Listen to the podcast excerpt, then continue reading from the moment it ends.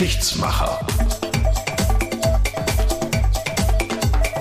Von den Autorinnen und Autoren des Zeitzeichens.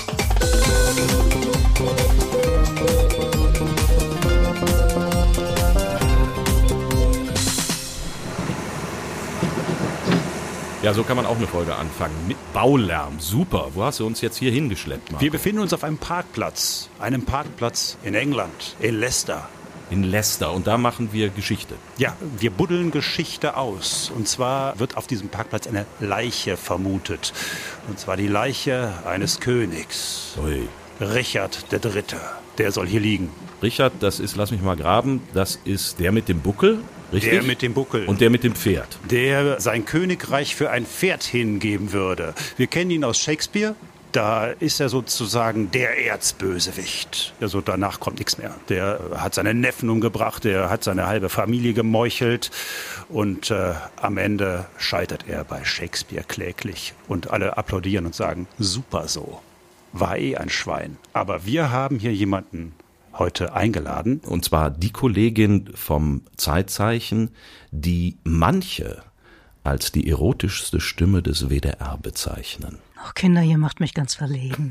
aber Daniela Wakonik, herzlich willkommen. Hallo miteinander. und du hast dich mit Richard beschäftigt. Ja, das habe ich. Hm?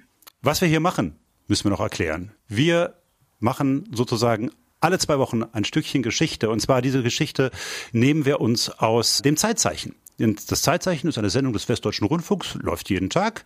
Und Daniela hat in dieser Sendung an Richard III. erinnert.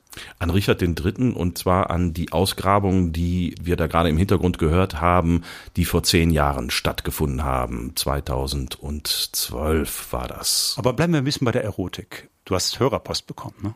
Wollten wir das nicht rauslassen? Nein, Ja, das eben nicht. auf keinen Fall. Ach so, okay. Du hast Hörerpost bekommen. Ich habe Hörerpost bekommen, in der Tat, ja. Hm. Ja, es ist- war ein etwas ungewöhnlicher Wunsch, richtig?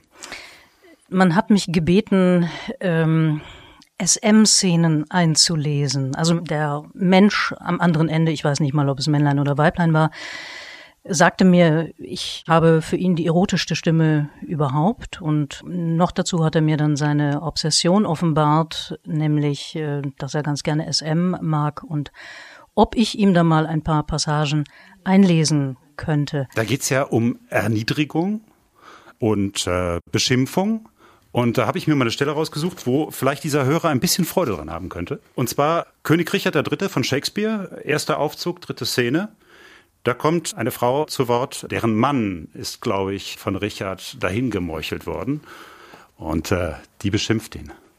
Könntest du uns, und vielleicht auch für diesen Hörer, einfach mal diese Beschimpfungsszene, also wenn du das... das Da ist- sind wir das nämlich dann direkt beim Charakter des Richard. da Weil fangen- das ist nämlich, wie man im Rheinland sagt, ja so ein fiesen Charakter. Also- also- ich glaube, das kommt da ganz gut raus. Also, also durchaus so in SM-Manier vielleicht ein bisschen. Also hier ist die Margareta, da geht's los. Also gut wird's hinten raus. Also jetzt für den Hörer, der sich das gewünscht hat. Verstehe. Ja, das ist jetzt mal wieder, ich, ich liebe das ja, wenn die Kollegen etwas so komplett ungeprobt machen. Und das ist komplett ungeprobt, weil so gereimte Sprache, ohne sich das vorher nochmal. Ja, also komm. wirklich, Kinder, also.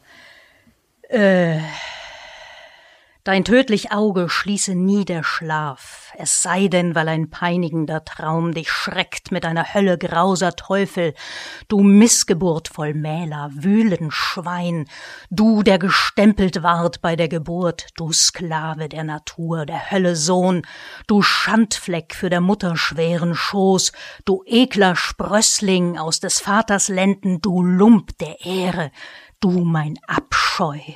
Wer jetzt Daniela sieht mit diesem Lederkostüm, weiß, was dieser Hörer sich gewünscht hat. Wir haben's geliefert und sind dankbar und haben erfahren, es scheint mir eine doch eher, naja, unsympathische Figur zu sein, die da beschimpft wird, nämlich Richard III. Nun heißt es, du findest den sympathisch. Ja, in der Tat. Es ist so, dass mich Richard ähm, schon mein ganzes Leben begleitet. Naja, nicht das Ganze, aber im Alter von elf Jahren habe ich im Fernsehen mal eine Inszenierung, eine BBC-Inszenierung auf Englisch gesehen von Richard III. Ich sprach damals kein Englisch, aber mich hat das fasziniert. Und in diesem Moment, wo ich das gesehen habe, erwachte meine Liebe für die englische Sprache, fürs Theater und für die Geschichte. Also das alles hat dieses Richard-Stück tatsächlich geschafft. Und darum habe ich mich dann auch als Richard im Zeitzeichen anstand, sehr darum bemüht, dieses Thema zu bekommen und habe die Gelegenheit wahrgenommen, endlich meine Richard-Reise nach England zu machen. Nun, wenn man diesen Richard liest, diesen Richard den Dritten von Shakespeare, ich würde mal sagen, pff, ja, ich habe mich gestern so ein bisschen durchgequält. Aber immerhin, du hast es gelesen. Ich habe es gelesen, ja, aber es ist nicht ganz leichte Kost. Und ich finde, es ist auch nicht das beste Shakespeare-Stück, muss man sagen. Also, äh, aber egal, du magst es, du magst es. Ähm, ja, also ich muss auch sagen, wenn wir mal vom Shakespeare-Stück weggehen, also die Richard-Geschichte selbst hat ja überhaupt nichts mit angestaubt und dröge zu tun, wie du das vielleicht beim Lesen des Shakespeare-Stücks empfunden hast sondern das ist ein super spannender historischer Krimi. Das ist eine Story um Fake News, ein ungelöster Krimi-Plot. Dann, ja, findet man da die Gebeine und es kommt noch ein Wissenschaftskrimi dazu, weil man muss erstmal rausfinden, ist das wirklich jetzt Richard und was kann man sonst noch rausfinden dadurch, dass man jetzt diese Gebeine gefunden hat. Und das, also ich finde das eine super spannende Geschichte. Also das war auch in der Tat ziemlich irre. Ich war zufälligerweise auch damals in England, als diese Story rauskam und ganz England stand Kopf. Ganz Großbritannien war völlig aus dem Häuschen, weil man da jetzt nur irgendwo in einem Parkplatz oder unter einem Parkplatz ziemlich unspektakulär Knochen gefunden hat und die sollen, da fragte man sich natürlich, ist das jetzt, ist das nicht? Auf jeden Fall war er verformt, waren die Knochen verformt und dann gab es da Hinweise, er könnte es gewesen sein, aber natürlich die große Frage, war es denn jetzt? Und du hast dich damals auf die Reise in England gemacht für das Zeitzeichen und hast mit den Menschen gesprochen, die sich auf die Suche nach ihm begeben haben. Ganz genau. Und da ist natürlich an erster Stelle überhaupt die äh, Philippa Langley zu nennen. Die Philippa Langley ist diejenige, die dafür gesorgt hat, dass dort Ausgrabungen stattgefunden haben und dass Richard nach über 500 Jahren tatsächlich wiedergefunden wurde. Und das ist äh, auch eine ganz irre Geschichte, wie sie darauf gekommen ist. Ich hab dazu mal einen O-Ton mitgebracht, ne? Jo, den spielen wir dann gleich mal ein. Moment. I'm a writer and producer, and I was writing a biographical screenplay about Richard III, the historical Richard III. And I was told to visit a car park in Leicester because some members of the Richard III Society believed that it might be part of the large Greyfriars precinct that had once existed in the area and where we knew that Richard had been buried in 1485. I visited this car park, saw the medieval wall, and I got no sense of the past. So I left to go home. But as I left to go home, I saw another car park opposite. It was a private car park, but I was drawn to go in. And in this place, I had what I can only describe as an interesting experience. And it felt like I was walking on Richard's grave. Now, believe you me, I know how strange that sounds. And I went home, told my friends and family about it. And they said, Look, Philippa, don't dismiss it. It might mean something. Also Philippa Langley erzählt, sie ist Autorin und sie ist Fernsehproduzentin und sie hat gerade an einem Drehbuch gearbeitet über den historischen Richard III. Und dafür ist sie dann nach Leicester gefahren, weil dort einige Menschen vermuteten, dass Richards Gebeine dort liegen könnten unter einem Parkplatz. Und darum hat sie sich das angeguckt und hat gesagt, ah oh, nee, das glaube ich jetzt nicht. Also das fühlt sich für mich nicht so an, als sei da was. Sie wollte weggehen und dann sah sie auf einmal auf der gegenüberliegenden Seite der Straße einen Parkplatz, einen kleineren. Und irgendwas zog sie dorthin. Und da ist sie hingegangen und hatte ein ganz besonderes Gefühl, nämlich das Gefühl, dass sie auf dem Grab von Richard steht. Und das hat sie begleitet, dieses Gefühl. Und ähm, ja, ihre Freunde und ihre Familie haben ihr empfohlen, da tatsächlich dem nachzugehen, weil vielleicht was dran sein könnte. Also mystische Erlebnisse offensichtlich über den Knochen von Richard III. Aber das wusste man damals noch nicht. Also hat sie dann nicht locker gelassen und hat weitergeforscht. Genau. Also erstmal waren das natürlich dann mehr oder weniger archäologische, historische Nachforschungen. Was man wusste, war, dass Richard 1485 bestattet wurde in einem Kloster der Greyfriars in Leicester. Die Greyfriars ist ein franziskanischer Orden gewesen damals. Und jetzt musste man natürlich herausfinden, wo lag denn dieses Kloster eigentlich? Das wusste man nicht. Das wussten die Archäologen nicht, weil natürlich Leicester da längst drüber gebaut ist, über die Reste von allem, was vor 500 Jahren war. Die Archäologen haben sowieso gesagt, das ist vollkommener Bullshit. Also ihr werdet da keine Gebeine von Richard finden hier irgendwo, weil nämlich eine Geschichte aus dem 16. Jahrhundert sich durchgesetzt hatte, nach der diese Gebeine von Richard irgendwann ausgegraben und in den Fluss geschmissen worden waren. Davon gingen die professionellen Archäologen aus. Das heißt, die haben alle gesagt, es ist vollkommener Blödsinn. Dann kommt da so eine, so eine, eine Fernsehfrau, ja, und, und sagt dann so, nö, nö, ich habe hier aber ein komisches Gefühl, der liegt hier. Und dann nehmen die ganz viel Geld in die Hand und fangen an zu buddeln und den Parkplatz aufzureißen. G ganz genau, das ist die skurrile Situation. Und die Philippa Langley hat es aber trotzdem geschafft, Geldgeber zu finden um diese Ausgrabung ins Leben zu rufen und hat eben auch die Universität Leicester, die Archäologie der Universität Leicester damit ins Boot geholt. Und dann haben sie tatsächlich angefangen auszugraben im Jahr 2012. And we began the dig on the exact anniversary of the day that Richard had been laid to rest in the church on August the 25th, 1485. And it was by happen chance that we started the dig on the 25th of August. and we cut the tarmac in the northern end of the social services car park, exactly where I had had that strange experience. And we made our first discovery. There were lower leg bones that looked to be a burial. And as the dig went on and I instructed exhumation of those remains in Trench 1, we discovered Richard III in the exact place that I said he would be. And it had taken nearly eight years for me to get to find the king's grave. Ja, also die Mystik ging weiter, weil die Ausgrabungen genau auf den Tag, an dem Tag begonnen haben, am 25. August, wo Richard dann viele Jahre zuvor begraben worden war. Und Sie finden ihn. Also schon am ersten Tag finden Sie Gebeine und zwar genau an der Stelle, wo Philippa Langley ihr merkwürdiges Gefühl hatte. Dort liegen dann tatsächlich die Gebeine von Richard III. Man sollte sich manchmal so vielleicht häufig auf äh, seltsame Gefühle verlassen. es ist so ein bisschen Schliemann, ne? Irgendwie die Suche nach Troja, der gesagt hat, ich bin zwar nur ein Amateur, aber da liegt es, ist Troja und dann hat man gesagt, dann versuchen wir es doch mal. Oder er hat dann irgendwelche Geldgeber aufgetrieben und hat gesagt, das, aber da sie, muss es sein. Sie hat gesagt, acht Jahre hat sie sozusagen dafür gebaggert, dass sie das Geld zusammengekriegt hat, um dann den Bagger zu bestellen. So war's. Genau. Man darf allerdings auch nicht vergessen, das ist ja nicht nur Philippa Langley gewesen. Es ist nicht nur eine Person, sondern es ist eine ganze Gesellschaft, die Richard III Society. Sowas gibt's? Ja, sowas gibt es. Das ist äh, eine, eine ganz äh, faszinierende Geschichte. Also es hat schon im 16., äh, 17. Jahrhundert hat es immer schon Zweifel gegeben, dass Richard wirklich der Bösewicht war, als der er dargestellt worden war von Shakespeare.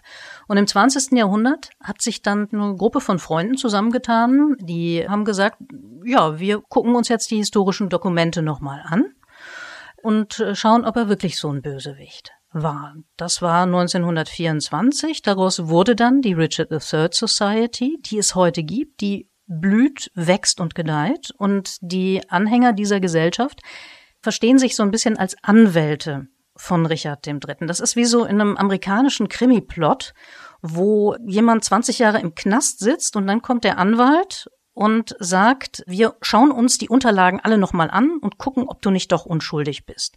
So in etwa ist die Richard III Society. Sind das Nachkommen von Richard III. oder mir würde das jetzt mal gerade nicht einfallen, mich zusammenzuschließen mit irgendjemandem, um einen König von mir aus, weiß ich nicht, Karl den Großen oder sowas zu rehabilitieren als Sachsenschlechter. Ähm, also wer, wer ist das? Was sind das für Leute, die sich da zusammengeschlossen haben? Das sind ganz normale Leute, die kommen wirklich aus allen Schichten. Das sind Akademiker, Hausfrauen, also wirklich ganz völlig normale Menschen. Sowohl Historiker, gelernte Historiker als auch Laien. Und die werden halt zusammengehalten wirklich von diesem Impuls nachzuforschen. Was ist damals wirklich gewesen? Ist Richard wirklich dieser Bösewicht gewesen oder nicht? So, dann muss man natürlich gucken. Vielleicht blättern wir noch mal im Shakespeare nach und gucken noch mal, was für ein mieser Charakter der da eigentlich ist. Also, du hast den Shakespeare, glaube ich, gerade? Ich habe den Shakespeare. Moment. Das reicht doch mal gerade rüber. Genau. Du, hast, du hast den Shakespeare? Also man muss sagen, der wird ja schon am Anfang bei Shakespeare eingeführt als so eine richtig miese Spaßbremse. Wir haben Frühling, Frühling des Jahres irgendwo 1400, wann spielt das? 1482? kurz bevor der die Herrschaft übernimmt, 83, da so die Ecke. Es ist Frühling Es ist Frieden in England. Nur einer hat keinen Spaß dran. Und das ist er. So, also ich soll das lesen. Okay, warte mal, Moment. Lass mal gerade gucken. Doch ich, um dies schöne Ebenmaß verkürzt, von der Natur um Bildung falsch betrogen, entstellt, verwahrlost, vor der Zeit gesandt in diese Welt des Atmens, halb kaum fertig, gemacht, und zwar so lahm und ungeziemend, dass Hunde bellen hink ich vorbei. Ich nun in dieser schlaffen Friedenszeit weiß keine Lust, die Zeit mir zu vertreiben, als meinen Schatten in der Sonne spähen und meine eigene Missgestalt erörtern. Und darum bin ich gewillt, ein Bösewicht zu werden. Ja, also der mag sich schon selber nicht. Er mag sich selber nicht, er mag die Zeit nicht, er findet alles Mist. Ja, und so einer kriegt jetzt eine Gesellschaft, die ihn rehabilitieren will. Mhm. Und was an der Stelle jetzt übrigens total interessant ist, die Martin jetzt gerade vorgelesen hat, bei Shakespeare wird äh, Richard ja gezeichnet als jemand, der einen Buckel hat. Ja? Also der wirklich einen ganz verformten Rücken hat. Und das war ein echter Schock für die Leute von der Richard III Society, als dieses Skelett ausgegraben wurde. Die gingen nämlich davon aus, dass das ein Negativbild ist, was nach Richards Tod geschaffen wurde. Also, also der Buckel wurde ihm angedichtet. Im wahrsten genau. Sinne des Wortes. Ganz genau. Ja. Ganz genau. Davon gingen die aus, die Richard III Society, weil man ihm auch ansonsten einiges angedichtet hat, nachweislich angedichtet hat. Und jetzt gräbt man dieses Skelett aus und das hat tatsächlich einen verformten Rücken. Allerdings kein Buckel, sondern eine Skoliose. Also das ist etwas, was man im normalen Leben eigentlich nicht so sieht. Es gibt viele Leute, die mit so einer Skoliose rumlaufen. Aber er hat tatsächlich diesen verformten Rücken. Und das war für die Anwälte Richards schon ein bisschen ein kleiner Schock, muss man sagen. Nun ist natürlich die Frage, warum macht Shakespeare den so mies? Und warum gibt es sozusagen eine Propaganda gegen den? Und was wissen wir wirklich über den historischen Richard? Na, als erstes hat man natürlich die harten biografischen Fakten. Also der wurde 1452 geboren auf Schloss Fotheringhay, ein sehr schönes englisches Wort. Fotheringhay. Fotheringhay. Richard wird reingeboren in die Zeit der sogenannten Rosenkriege in England. Jetzt wird's kompliziert. Jetzt wird's kompliziert. Naja, so kompliziert eigentlich auch wieder nicht. Also, wer hat sich die Köpfe eingeschlagen? Die Häuser York und Lancaster. Das Haus York hatte eine weiße Rose im Wappen und das Haus Lancaster hatte eine rote Rose im Wappen. Darum Rosenkriege und die haben sich halt jahrzehntelang um den englischen Thron gekebbelt.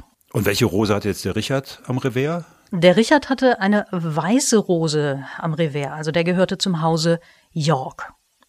Ja, der Richard, der hat als junger Mensch einen ziemlichen Streifen mitgemacht. Also als er acht Jahre alt war, wurde sein Vater im Kampf erschlagen. Dann ist er mit seinem ebenfalls noch jungen Bruder George per Kinderlandverschickung auf den Kontinent gebracht worden, um die in Sicherheit zu bringen, also damit die männlichen Nachkommen dann nicht einen Kopf kürzer gemacht werden. Das war damals dann doch auch üblich, egal wie alt sie waren.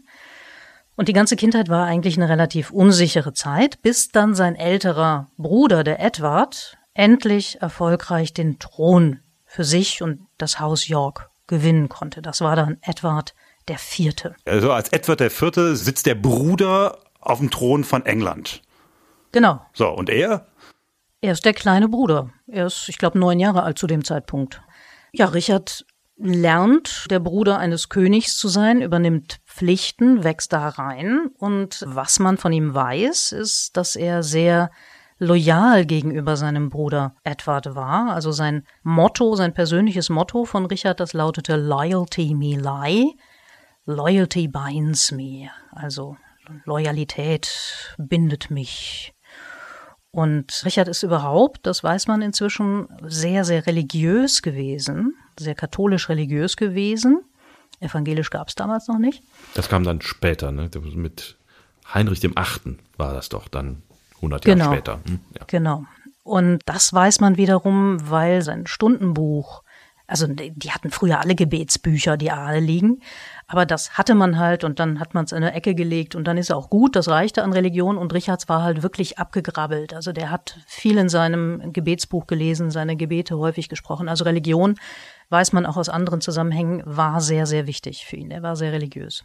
So, und da muss man sagen, das ist er bei Shakespeare auch. Da gibt es auch diese Szene, wo er in seinem Religionsbuch rumgrabbelt. Bei Shakespeare bringt er dann diesen Bruder um. War es so?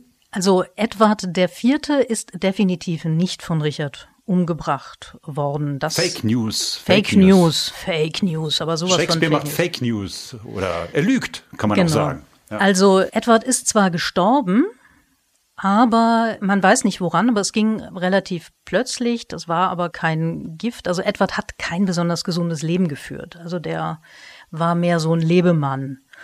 Und der ist im Frühjahr 1483 halt einfach gestorben. Da war Richard weit, weit weg. Also dann hat er den Thron nicht an sich gerissen, wie man bei Shakespeare nachlesen kann, sondern er ist äh, ja da zufällig reingestolpert. Komplizierte Sache, aber darum sind wir ja hier. Geschichte ist manchmal noch ein bisschen komplizierter. Also, das Ganze war so. Der Edward der Vierte, ich äh, nummeriere mal, ja, Edward der Vierte, der jetzt gestorben ist. Der ältere Bruder von dem Richard. Dieser Edward der Vierte hatte zwei Söhne. Einer davon hieß auch Edward, der andere Richard. Ach Gott, oh Gott. Ja, es ist, äh, die hatten nicht viel Auswahl bei den Namen damals offensichtlich. So, und sein ältester Sohn, war dann automatisch Edward der Fünfte. Der war Thronfolger.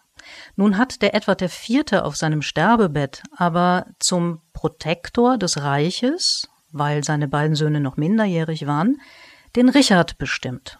Zum Protektor des Reiches und zum Protektor der beiden Söhne. Das heißt, er soll letztendlich auf Sohnemann aufpassen, bis er dann richtig selber König werden kann. Und so lange hat er es sagen. Jein, ja. Es, seine Aufgabe war vor allem auch dafür zu sorgen, dass Edward dann ordnungsgemäß gekrönt wird. Also du bist ja neuer König, ist automatisch da, wenn der Alte stirbt. Ja, das ist immer noch so in England. Aber die Krönung, das kann schon mal ein bisschen länger dauern, bis dann die Krönung stattfindet. Und ähm, Richards Job war jetzt in erster Linie auch dafür zu sorgen, dass der Edward gekrönt wird. Und das war alles in Vorbereitung. Also er hat den Edward und seinen jungen Bruder ähm, in den Tower von London bringen lassen, was damals kein Gefängnis war, sondern der übliche Ort der Vorbereitung auf Krönungen für Könige war damals so. Zum Gefängnis wurde es dann erst in späterer Zeit. Also es gab dort auch Zellen, aber das kam halt erst viel später dazu, dieses komplett negative Image vom Tower. Ja, die, die beiden Neffen sitzen jetzt in diesem Tower und Richard managt so ein bisschen drumherum. So muss ich es mir vorstellen. Genau, der bereitet die Krönung vor, der sorgt dafür, es ist ja nicht nur die Krönung, also nicht nur die große Party, sondern du musst ja alle Adeligen des Reiches auf einmal auf den neuen König verpflichten. Also es ist schon eine Übergabe von Amtsgeschäften, die da stattfinden muss und äh, die man organisieren muss. Und das hat Richard gemacht. Das ging alles seinen Lauf, so wie es gehen sollte. Aber dann passierte kurz vor der Krönung leider etwas. Tja. Jetzt ist spannend. Jetzt ist was, spannend. Was, was passierte? Hui. Der Bischof von Brass and Wells tauchte plötzlich auf und sagte, Moment, die Ehe von Edward IV. und seiner Königin Elizabeth Woodville war ungültig, weil Edward IV. vorher schon mal verheiratet war. Das bedeutete natürlich automatisch, dass die beiden Kinder, die beiden Söhne, illegitime Kinder waren und damit von der Thronfolge ausgeschlossen. Jetzt stehst du ein paar Tage vor der Krönung und kriegst so ein Dokument um die Ohren gehauen. Was machst du? Naja, also da, erstmal muss man ja fragen, wo kommt so ein Dokument eigentlich her? Wem nutzt es denn eigentlich?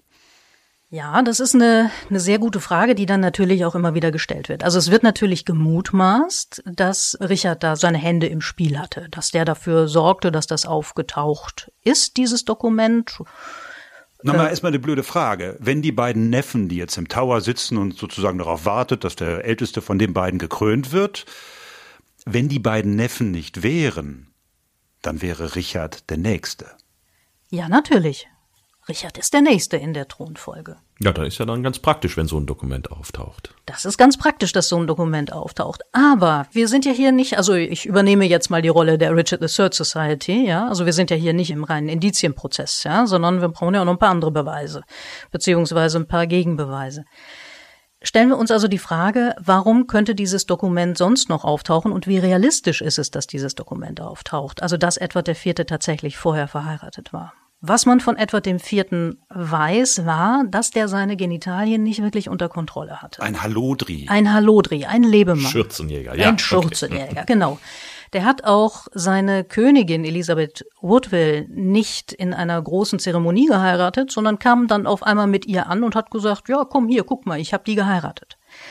Und insofern ist es absolut denkbar, dass er vorher schon eine andere Ehe auf die Art und Weise geschlossen hat. Also es ist denkbar. Es ist nicht unrealistisch. Aber wie prima, dass das rauskommt, wenn er tot ist. Ja, das äh, hat natürlich seine Gründe, weil wenn der Bischof von Bath Wells vorher zu seinen Lebzeiten damit aufgetaucht wäre, dann hätte er es eventuell nicht überlebt. Wenn er damit aufgetaucht wäre, nachdem Edward V. gekrönt worden wäre, hätte er es eventuell auch nicht überlebt. Also es gab nur diese Zwischenzeit, wo man überhaupt sagen konnte, wenn man ein solches Dokument hat, Moment mal, hier gibt's was, was wir mal diskutieren sollten. So. Dem Richard wird das zu Pass gekommen sein. Das weiß ich gar nicht, ob das wirklich so ist. Also klar, wir stellen uns das so vor, ja, tolle Sache, ne? Dann ist der jetzt König, da hat er ja drauf hingearbeitet, so ist ja auch der Shakespeare Richard gezeichnet. Ich weiß es nicht, ob er das so toll fand, dass er jetzt da auf einmal König werden muss. Denn er hatte keine andere Chance. Ja? Also man muss sich das vorstellen, im Hintergrund tobt immer noch der Rosenkrieg. Das Haus Lancaster schielt immer noch nach dem Thron. Richard ist der Letzte, der einen starken Thronanspruch hat aus dem Hause York. Und wenn er jetzt nicht den Thron nimmt, dann schwappt Lancaster über das Reich und der Thron ist für das Haus York futsch. Also es gab auch aus dieser dynastischen Perspektive eigentlich keine andere Chance. Bei Shakespeare wird's jetzt noch viel schlimmer. Bei Shakespeare wird jetzt sozusagen das Killerkommando losgeschickt und dann werden beide Neffen im Tower umgebracht. Also offenbar die Papiere des Bischofs, die sagen, ah, es sind vielleicht nicht ganz legitim, so. Das reicht dem bei Shakespeare nicht. Das kommt jetzt gar nicht drin vor, sondern da kommt nur vor, der lässt sie umbringen. So. Also doch Erzschurke. Ja, das ist die große Preisfrage. Also die sind, einen sind Sie denn umgebracht worden? Ja, das ist das ist die nächste große Preisfrage. Also das ist das große Problem. Es gibt dann diese höchst problematische Quellenlage. Wir dürfen nicht vergessen, das ist über 500 Jahre her. Ne? Ja, wir sind in der frühen Neuzeit, so ja, ist es, ja. Ja, ja. Fast noch Mittelalter. Ja, also das ist in der Tat die große Preisfrage. Hat Richard seinen Neffen umgebracht? Ist er wirklich der Schurke? Und es gibt da einfach eine höchst problematische Quellenlage. Also man weiß nicht, was mit den Kindern passiert ist. Sie verschwinden halt nur einfach aus der Geschichtsschreibung irgendwann. Es gäbe aber auch andere Verdächtige dafür, dass sie umgebracht wurden, wenn sie umgebracht wurden. Aber es gibt nicht mal einen Beweis dafür, dass sie tatsächlich gestorben sind egal ob jetzt umgebracht oder an irgendwelchen Krankheiten. Und was dazu kommt, es tauchen Jahre nach Richards Tod einige junge Männer auf, die behaupten, dass sie nun diese erwachsenen Neffen sind. Und einer davon, von dem gibt es ein Bildnis, Perkin Warbeck, der sieht wirklich Edward dem Vierten unfassbar ähnlich. Kann natürlich auch ein anderer Bastard gewesen sein von Edward. Ich äh, erwähnte es schon, ein Lebemann, ein Halodri. Aber es gibt jede Menge Zweifel. Und was man natürlich nicht vergessen darf, dass schon zu Lebzeiten Richards eine Rufmordkampagne angefangen hat, initiiert von Heinrich Tudor, Henry Tudor, der hinterher sein Nachfolger wurde. Der sitzt in der Zeit in Frankreich.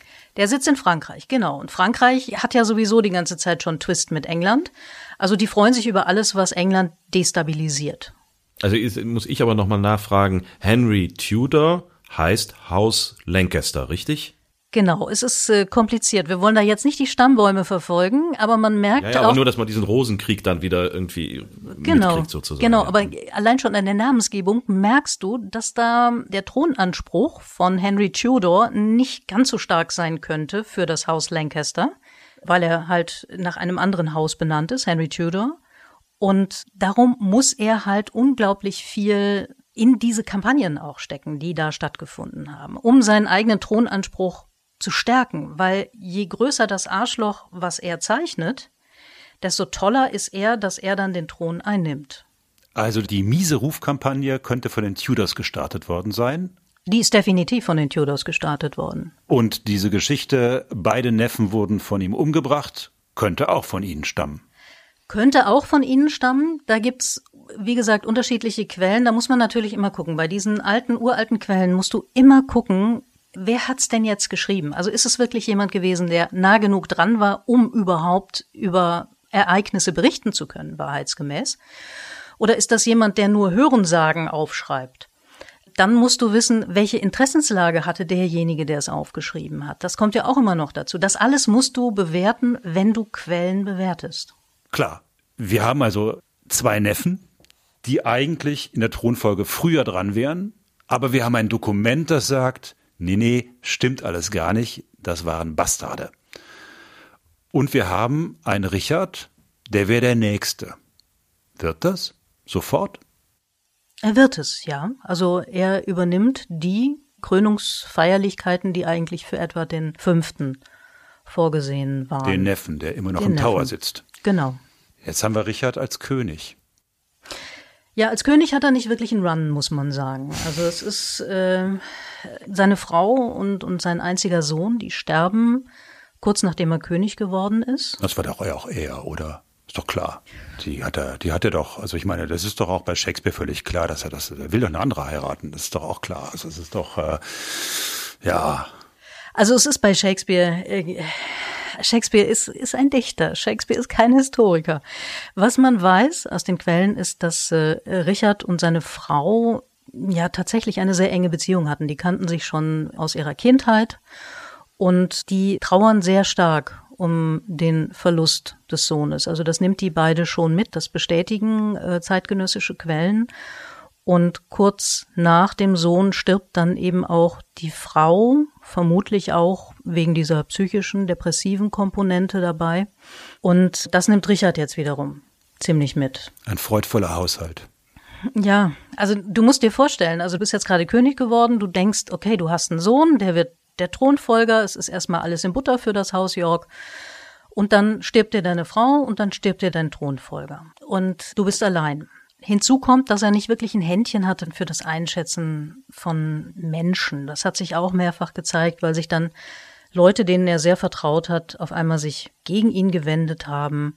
Und äh, das ist ihm ja letztlich dann auch zum Verhängnis geworden in der finalen Schlacht der Häuser Lancaster und York. Denn der Heinrich Tudor, der fordert ihn heraus, 1485. Der macht sich auf den Weg von Er macht- Frankreich. Genau, 1485, aber gekrönt worden 1483. Das heißt, wir reden hier über eine Zeit zwei Jahre. genau, zwei Jahre. Er hatte also nicht besonders viel Zeit, was zu leisten, muss man sagen, als englischer König. Genau, aber in der Zeit hat er schon versucht, was hinzukriegen. Zum Beispiel in der Justiz hat er versucht, sowas wie die Unschuldsvermutung zu etablieren, was uns heute ganz normal erscheint, war damals wirklich ähm, ein Knallerakt.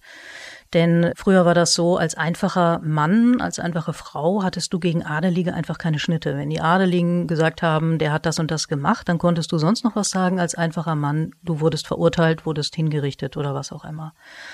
Und indem dieses Unschuldsprinzip jetzt etabliert wird, passiert etwas Gravierendes, was natürlich auch die Macht des Adels ein wenig anknabbert, was wiederum vielen Adeligen jetzt nicht so wirklich gefallen hat an Richard. Aber man würde sagen, Richard, dann der Dritte, ganz moderne Figur. Unschuldsvermutung?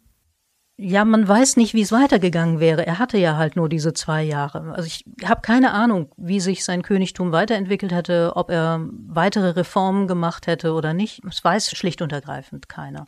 Also das heißt, es gab dann immer noch diesen Rosenkrieg im Hintergrund und das Haus Lancaster hatte erstmal prinzipielle Interessen, dynastisch, wie du das eben bezeichnet hast, dynastische Interessen am Thron, aber eben auch ganz pragmatische, weil ich meine, das äh, kann man sich ja nicht gefallen lassen, wenn da plötzlich irgendwie der einfache Mann auch Rechte hat. Also wie geht das denn? Na, das hat vor allem die Adeligen, die Richard unterstützten, wohl ein bisschen gestört, denn die äh, wendeten sich von ihm ab und dem Heinrich mehr und mehr zu. Aber da kommen wir wieder zu dem Punkt, dass Richard nicht so wirklich ein Händchen fürs Einschätzen von Menschen hatte. Das hat er nicht so wirklich gemerkt. der Richard. Und er hat sich mit seiner Klientel versaut. So könnte man es modern sagen, in der Tat, ja. So, und der Konkurrent war bereits im Anmarsch. Genau. Der landet dann irgendwann mit einem Heer in England, aus Frankreich. So, und dann kommt's zur entscheidenden Schlacht. Die Schlacht von Bosworth am 22. August 1485. Bei Shakespeare schläft er unglaublich schlecht vor dieser Schlacht, weil da kommen die Geister all derer, die er gemeuchelt hat, um an den Thron zu kommen. Das ist übrigens historisch belegt, also nicht, was er geträumt hat, aber dass er schlecht geschlafen hat. Da gibt's tatsächlich, Ach. da gibt's tatsächlich äh, Quellen, die sagen, dass er halt am Morgen, als er aufgestanden ist, noch schlechter aussah als sonst schon. Vereinfacht gesagt. Also Richard war, das hat man übrigens auch bei seinen Knochen festgestellt, der war Knirscher. Also der war jemand, der konnte sehr schlecht mit Stresssituationen umgehen. Also insofern denke ich auch, dass er tatsächlich nicht so besonders gut geschlafen hat. Knirsche heißt also die Kiefer aufeinander pressen während genau. des Schlafs, ja, diese Knirschgeräusche, okay. Mhm. Genau, also was ein Zeichen von Stress üblicherweise ist. Also nach einer zerknirschten Nacht in einem Zelt bei Bosworth. Bosworth. Wo liegt das überhaupt? Also bei, bei Leicester wahrscheinlich, ne? Genau, ungefähr 20 Kilometer westlich von Leicester liegt Bosworth. Mhm. Und du warst da? Ich war da, jetzt nicht gerade 1485, als es rund ging, aber äh, dann doch ein paar Jahre später. Ähm, ja, ich war da. Also Bosworth Field, da wo die Archäologen heute davon ausgehen, dass dort tatsächlich der Kampf stattgefunden hat, dieser letzte Kampf, äh, da ist nichts. Das ist ein Feld. Da wird irgendwas angebaut und früher war das Marschland, zu der Zeit, wo der Kampf dort ausgetragen wurde.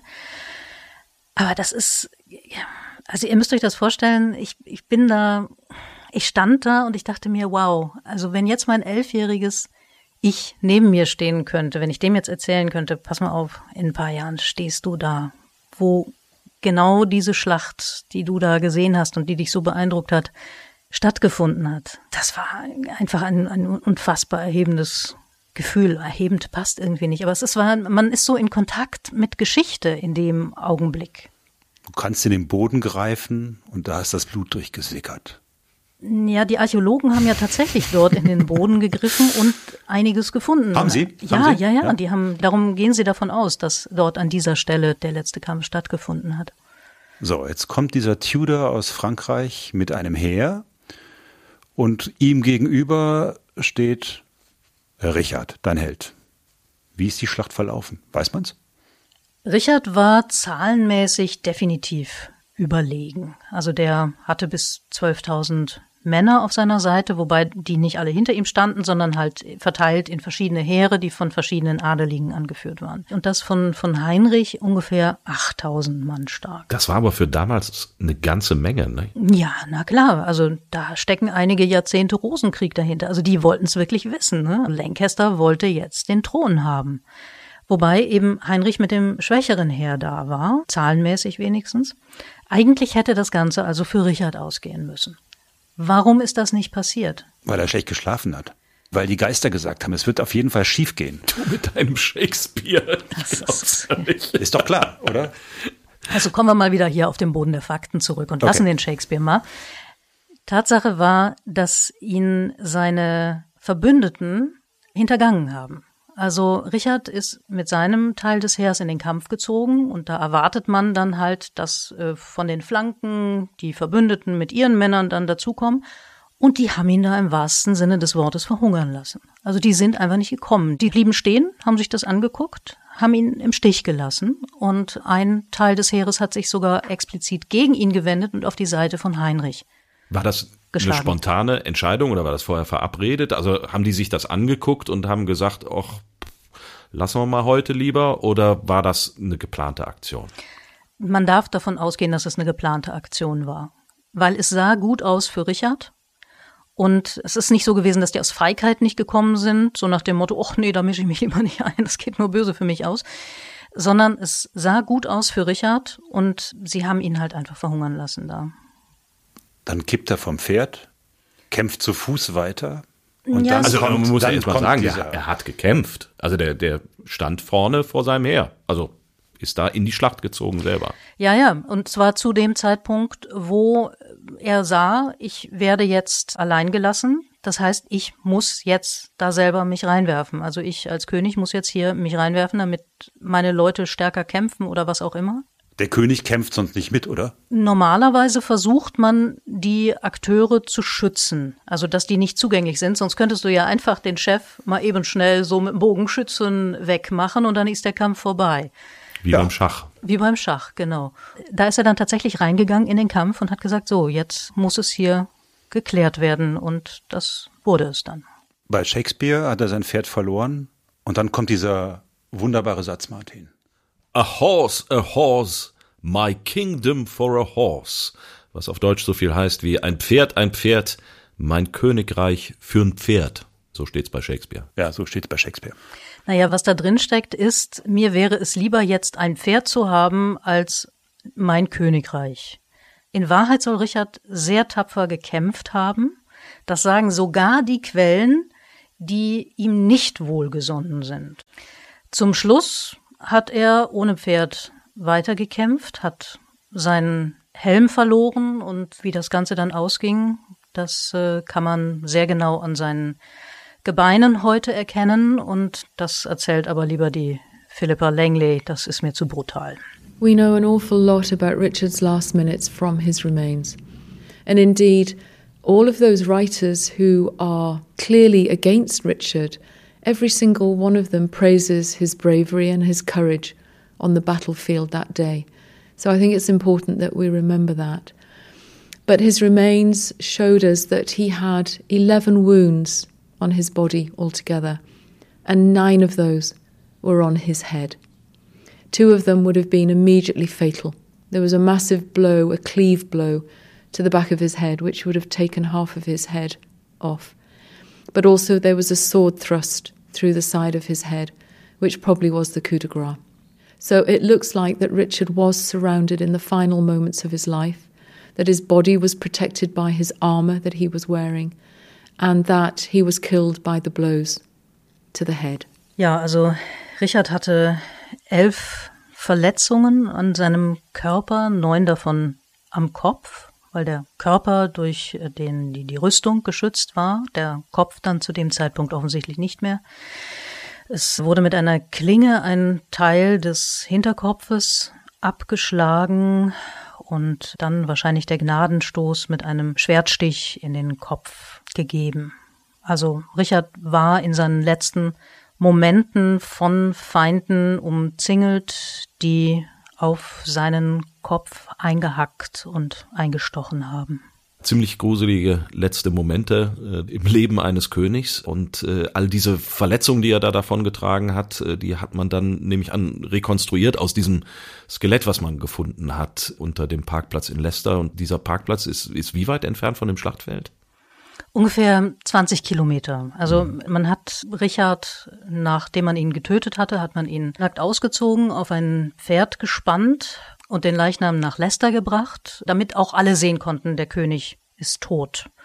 Und damit auch alle übrigens seinen verkrüppelten Rücken sehen konnten, seine Skoliose, die ja bis dahin den meisten Mitmenschen eher nicht bekannt gewesen sein dürfte.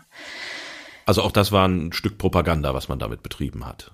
Natürlich, klar. Also in der damaligen Zeit war das so, wer einen verkrüppelten Körper hat, der muss auch einen verkrüppelten Geist haben. Also nur jemand, der des Teufels ist, der hat einen solchen verkrüppelten Körper. Das war der Gedanke, der dahinter steckte. Darum war das auch so wichtig, halt das zu kommunizieren, dass er einen äh, verkrüppelten Körper hatte. Und dann hat man ihn ausgestellt in Leicester für ein paar Tage und den halb vergammelten Leichnam dann nach drei Tagen. Wir befinden uns im August, also Sommer. Nach drei Tagen müffelt das schon mal ein bisschen in der Greyfriars Church beerdigt, beigesetzt, ohne Ehren, ohne alles. Der wurde da halt einfach unter dem Kirchenboden mehr oder weniger verscharrt. So. Da, wo man ihn dann vor zehn Jahren offensichtlich wieder ausgegraben hat. Aber kann man denn wirklich sicher sein, dass das gewesen ist, dass das der richtige Richard ist? Wie hat man das sichergestellt, dass das auch war? Da gibt's verschiedene Indizien, die zusammengefügt wurden. Das eine war natürlich der Fundort, von dem man wusste halt, wenn dort jemand begraben ist, dann ist das mit hoher Wahrscheinlichkeit Richard. Dann kam dazu als sehr starke Beweislinie die mitochondriale DNA. Oh. Ja, hört sich gefährlich an. Hm? Mitochondriale DNA ist etwas, das wird vererbt in rein mütterlicher Linie. Also ich teile mit meiner Mutter, meiner mütterlichen Großmutter und so weiter und so fort, teile ich dieselbe mitochondriale DNA. Das heißt, wenn es einem jetzt gelingt, einen Verwandten zu finden, mit dem Richard heute verwandt ist in rein mütterlicher Linie, dann muss dieses Skelett von Richard dieselbe mitochondriale DNA aufweisen wie dieser Verwandte. Und tatsächlich hat jemand von der Richard III Society diese Mühen auf sich genommen, also die Stammbäume ausgewertet und jemanden gefunden, der von seinem Glück überhaupt nichts wusste. Das war ein kanadischer Schreiner, Michael Ibsen, der überhaupt nicht wusste, dass er mit Richard III. verwandt ist. Und durch dessen DNA-Untersuchung konnte man halt sagen, okay, das ist jetzt mit hoher Wahrscheinlichkeit Richard III. Zumal dann auch noch eine Rekonstruktion stattgefunden hat, eine forensische Gesichtsrekonstruktion von Richard. Und da kann man schon Ähnlichkeiten zu den Porträts, die von ihm existieren, aus dem 16. Jahrhundert erkennen. So dass man, wenn man alles zusammenwürfelt, sagen muss, dass es mit 99,8-prozentiger Wahrscheinlichkeit Richard III. Also es gibt niemanden, der das bezweifelt. Ja, du hast gerade gesagt, man hat sogar versucht, sein Gesicht zu rekonstruieren und er sah sich sozusagen selber ähnlich zu seinen Bildnissen, die aus zeitgenössischer Zeit existieren. Ja, wobei man sagen muss, die sind nicht wirklich aus zeitgenössischer Zeit. Also die sind nicht zu seinen Lebzeiten entstanden, sondern die sind alle nach seinen Lebzeiten entstanden, in der Tudor-Zeit. Und was man auch dazu sagen muss, äh, dass sie alle in dieser Tudor-Zeit mehrfach bearbeitet wurden. Wir sprachen ja schon über die Tudors und ihre äh, Rufmordkampagne. Sie haben Richard böser gezeichnet. Also sie haben seine Schulter stärker herabhängen lassen, sie haben seine Mundwinkel stärker herunterhängen lassen. Das sind alles Überarbeitungsschritte, die man heute erkennen kann mit modernen Verfahren, dass dort Übermalungen stattgefunden haben und wann diese Übermalungen stattgefunden haben. Das heißt, es gab Porträts aus der Zeit von Richard III. und dann hat man anschließend einen Maler beauftragt und hat gesagt, macht den mal böse, der sieht so nett aus. Ja, noch eine Spur heftiger. Also Bilder aus der Zeit seines Lebens gibt es nicht. Es gibt Bildnisse, von denen geht man davon aus, dass sie gemalt wurden nach Bildnissen aus dieser Zeit die aber in der Tudor-Zeit schon entstanden sind. Und diese Bildnisse wurden während der Tudor-Zeit, die ja ungefähr, hm, ja, die ein gutes Jahrhundert andauerte, noch mehrfach übermalt, um ihn böser werden zu lassen. Also wir sehen da eigentlich Shakespeare am Ende dieser Tudor-Zeit als den Höhepunkt des Richard Bösemachens. Also das, das ist etwas, was noch zugenommen hat innerhalb der Tudor-Zeit in diesen 100 Jahren. Dass er immer fieser wurde. Also das heißt, die Tudors waren eigentlich eine ziemlich üble Propagandatruppe, richtig? Jetzt würde ein Tudor-Fan natürlich äh, vehement widersprechen und sagen, das ist nicht so, aber tatsächlich, also in der Tudor-Zeit, das war schon ziemlich heftig. Also jeder kennt Heinrich den Achten und seine Frauen und was der an Propagandamaßnahmen unternommen hat, das war schon, schon ziemlich heftig. Auch zur Verschleierung von vielen Dingen. Ja, und, und, und Shakespeare gehört dann quasi mit zu dieser Propagandatruppe oder wie muss man sich das denken? Ach so, ich, oh, nö, ich mag den Shakespeare ja eigentlich, ja. Also Shakespeare hat halt einfach eine tolle Geschichte gewittert. Und wo ein Bösewicht da ist, da hat man natürlich eine tolle Geschichte. Und es ist reizvoll für einen Schriftsteller, einen Bösewicht noch böser zu machen. Das ist äh, ein Großteil unserer Literatur äh, besteht aus spannenden und tollen Bösewichtern. Also das will ich Shakespeare nicht ankreiden, wobei natürlich Shakespeare arge Probleme mit der damaligen Zensur bekommen hätte wenn er Richard jetzt auf einmal als positive Figur gezeichnet hätte. Denn wir dürfen nicht vergessen, er hat in der elisabethanischen Zeit, also zur Zeit von Elisabeth I., gelebt und geschrieben. Und Elsbeth I war die Enkelin von Heinrich Tudor, der Richard besiegt hatte im Kampf von Bosworth. Dann schreibt Shakespeare dieses Bühnenstück, wo es darum geht, einen miesen Charakter zu zeichnen, der selbst vor Kindsmord nicht zurückschreckt. Offenbar hat sich das Bild aber gehalten, und zwar bis heute. Ja, natürlich. Das Stück ist ja, ist ja sehr machtvoll, sehr eindrucksvoll. Und es wurde ja weitergetragen, dieser Mythos, nach der Tudor-Zeit. Es wurde sogar im 17. Jahrhundert wurden Knochen im Tower gefunden und man ging davon aus, dass es sich um die Knochen der beiden Neffen handelt und dass damit bewiesen ist, dass die Kinder umgebracht wurden von Richard. Die Knochen wurden dann nach Westminster Abbey gebracht, wurden dort beigesetzt, wo sie übrigens immer noch sind, die Knochen. Dann konnte man ja sagen, okay, die untersuchen wir jetzt mal auch. Erstmal wäre interessant zu wissen, wessen Knochen das überhaupt sind und Richtig. aus welcher Zeit die stammen. Denn das konnte man im 17. Jahrhundert noch nicht wirklich rausfinden. Und das konnte man auch bei der letzten Untersuchung, die stattfand, in der ersten Hälfte des 20. Jahrhunderts noch nicht richtig feststellen. Heute könnte man es. Heute könnte man herausfinden, ob es überhaupt theoretisch die Neffen von Richard III. sein könnten, indem man auch wieder diese Geschichte mit der mitochondrialen DNA macht. Ginge das? Das ginge, ja. Auch da hat man den Stammbaum soweit erforscht, dass man wüsste, welche mitochondriale DNA sie haben müssten und dass man Vergleichsverwandte gefunden hat, die heute leben. Aber Elisabeth II. will die Knochen nicht rausrücken. Warum? Ach, ja, warum nicht? Keine Ahnung. Also die großen Hoffnungen der Ricardianer, die ruhen jetzt darauf, dass Prinz Charles irgendwann in näherer Zukunft mal König wird der wohl auch Archäologie ein paar Semester studiert hat und dass man den Ach, vielleicht ich gar nicht echt, ja. dass man den, dass man den äh, besser bequatschen kann, dass der die Knochen mal rausrückt für eine Untersuchung. Haben wir denn irgendeine Chance, das mal endgültig rauszufinden, ob es war oder nicht? Oder wird das immer in den Tiefen der Geschichte verborgen bleiben? Wunder gibt es immer wieder.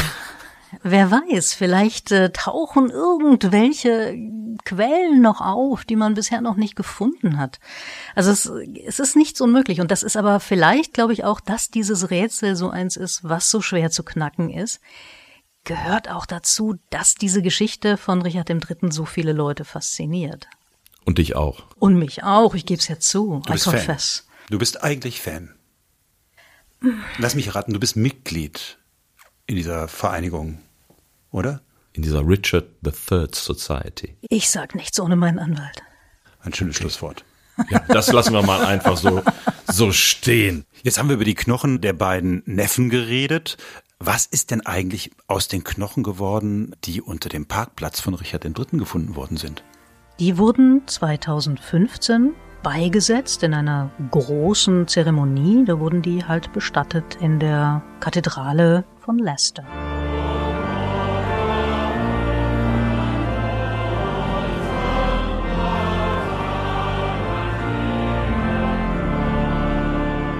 It was amazing. The atmosphere in Leicester was, I don't really know how to describe it, surreal in, in some ways. Everybody local was here and also people from all over the world, and everybody wanted to join in this amazing event. It was a once in a lifetime thing, and everybody was over the moon. The idea of the Looking for Richard project was always that to find Richard, to identify him, and to give him a burial with honour and dignity that he had not received in 1485 and that has now happened. Richard has a proper burial place with a tomb, and the banners, the arms of England and Richard's own boar banner, stand either side of the tomb. And it's just kind of the end of the story that Richard now can rest finally in peace. Das war Sally Hanshaw von der Richard III Society in Leicester und die hat erzählt, was das damals für eine Atmosphäre in Leicester war bei der Beerdigung von Richard III. 2015, bei der Wiederbeisetzung seiner Gebeine. Die ganze Prominenz der Stadt war auf den Beinen und aus aller Welt sind Leute gekommen, um dort dabei sein zu können. Und das war also ein ganz faszinierendes Erlebnis für sie, wie sie sagt. Und in gewisser Weise ist damit auch Richard und die Geschichte von Richard zu einem Ende gekommen, denn seine Gebeine konnten endlich wie die eines Königs beigesetzt werden, ehrenvoll. Jetzt bist du den nicht nur den Knochen, sondern auch der Figur Richards III. hinterhergereist durch England über Schlachtfelder und über Parkplätze. Was war denn für dich das Beeindruckendste bei dieser ganzen Recherchereise? Das war einerseits, dass ich auf dem Schlachtfeld von Bosworth gestanden habe und andererseits war das, als ich vor dem Grabmal von Richard in der Kathedrale von Leicester gestanden habe. Da bist du auch nochmal hin. Da bin ich nochmal hin, natürlich, das konnte ich mir ja nicht entgehen lassen und da stand ich mit den beiden Bannerträgern von Richard, und zwar nicht von 1485, sondern von den Bannerträgern seiner Wiederbeisetzung im Jahr 2015. Einer dieser Bannerträger war übrigens Sally Henshaw, die wir eben gehört haben. Und man stelle sich das vor, man steht da in dieser Kathedrale vor diesem Grabstein. Auf diesem Grabstein steht sein Motto, Loyalty Me Lie. Und du stehst da eingerahmt von den Bannerträgern von Richard III. Wenn's du das meinem elfjährigen Ich erzählt hättest, dass mir das mal passieren würde, ne, das hätte ich mir nicht geglaubt. Also das war für mich schon eine sehr starke, ja, Verbindung, ein sehr starker, ja, Abschluss vielleicht auch in meiner persönlichen Suche nach Richard III. in meinem Leben. Damit sind auch wir heute am Ende von Die Geschichtsmacher. Wer unseren Podcast noch nicht kennt, wir verlosen immer etwas am Ende. Nun hast du was mitgebracht, einmal äh, dein Lieblingskopfkissen. Mein Lieblings, das verlose ich aber nicht. Nein, aber nein, nein, man, muss, man muss sagen, also man muss es einfach mal erwähnt haben. Äh, genau, das, das die Dame hier, die vor uns sitzt, die schläft sozusagen Kopf an Kopf mit Richard III.? Ich sagen wir so, ich sitze mit ihm auf der Couch, Kopf an Kopf. Ja, ein Sofakissen von Richard III., also das Cover mit Richard III. drauf, was in England sehr beliebt ist. Es wird dort tatsächlich häufiger verkauft. Aber das wollen wir nicht verlosen. Daran hängst du zu sehr. Nein, nein, nein. Das, Aber du hast, das du gebe ich nicht. Du hast was mitgebracht, ein Buch. Genau, ich habe ein Buch mitgebracht von Philippa Langley. Philippa Langley ist die Frau, die wir in den O-Tönen gehört haben, die dafür gesorgt hat, dass die Gebeine von Richard III. ausgegraben werden. Und die hat ein Buch geschrieben über diese Ausgrabung. Und ja, das steht hier zur Verlosung, nicht? Wobei man sagen muss, das Buch ist auf Englisch. Das heißt, derjenige oder diejenige, wer es jetzt nun gewinnt, sollte der englischen Sprache mächtig sein. Besser ist das, ja. Also schreibt uns. Unsere Adresse findet ihr unter www.diegeschichtsmacher.de und der Erste, die Erste, die uns schreibt, der uns schreibt, der wird, die wird dieses Buch bekommen. So. Manchmal schwierig mit dem Gendern. So. Ja, aber muss, muss ja. alles ordentlich sein hier. Das waren die Geschichtsmacher. In diesem Fall waren das Mark Marco Rösseler, Martin Herzog und natürlich unser Gast für heute. Ganz, ganz herzlichen Dank an Daniela Wakonik, die uns über Richard III. berichtet hat. Es war mir eine große Freude. Wenn es euch gefallen hat, dann sagt es euren Freunden und sagt es uns. Wenn es euch nicht gefallen hat, aber dann bitte auch nur uns. Bis dahin. Bis dahin. Tschüss.